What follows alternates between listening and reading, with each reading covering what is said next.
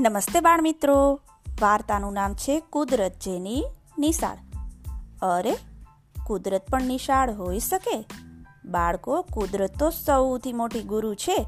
આપણો સૂરજ, આપણી હવા, પાણી, આ બધા તો સૌથી મોટા ગુરુ છે. ઘડી ઘડી કંઈ ને કંઈ શીખવાડે છે. બસ આપણું ધ્યાન નથી જતું. તો ચાલો વાર્તા સાંભળીએ.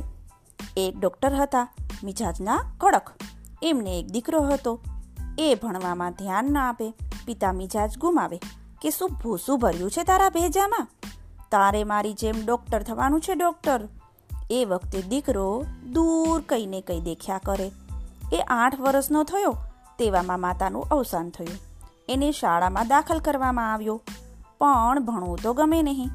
જાત ભાતની ચીજો ભેગી કરવાનો શોખ એને. ઘરમાં નાના કે મોટા, કોઈને આવો ગાંડો શોખ ન હતો શાળામાંથી છૂટી કે છટકી જાય અને કુદરતના ખોળે છીપલા, કોડી, સિક્કા, ખનિજો, હાડકા આવું તેવું એકઠું કરે. જીવતા પશુ પંખીઓને ધ્યાનથી જુએ. સોળ વર્ષની વયે એનો વિજ્ઞાન માટેનો પક્ષપાત નજરે ચડી આવે તેટલો રહ્યો.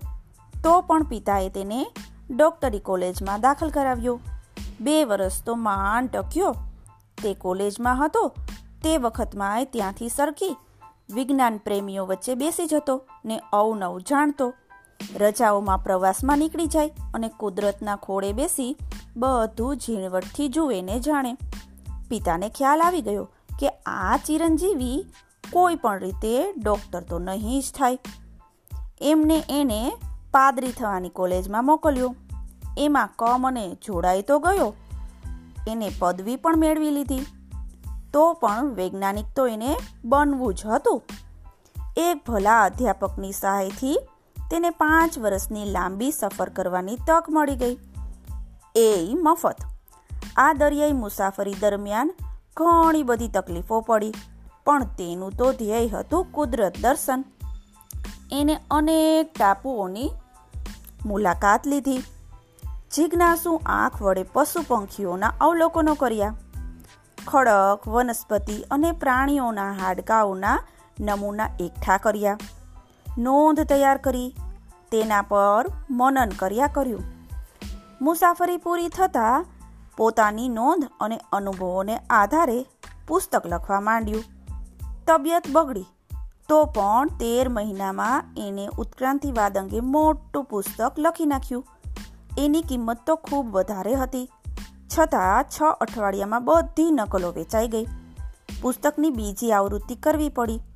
આ પછી તો આ જીવન વિદ્યાર્થીએ સતત નવા સંશોધનો બહાર પાડ્યા અને મહાન વૈજ્ઞાનિક તરીકે નામના મેળવી. કિશોર વયમાં કરેલા સંકલ્પને ખૂબ શ્રમ કરી સાકાર કરનાર એ વૈજ્ઞાનિક તે ઉત્ક્રાંતિવાદના પુરસ્કર્તા ચાર્લ્સ રોબોટ ડાર્વિન હતા. બાળકો, શું તમે કુદરતનું નિરીક્ષણ કર્યું છે? કુદરત તો સૌથી મોટું ગુરુ છે. આપણી આજુબાજુના પશુ, પંખી, વસ્તુ, વ્યક્તિ બધા આપણને કંઈ ને કંઈ શીખવાડતા જ હોય છે.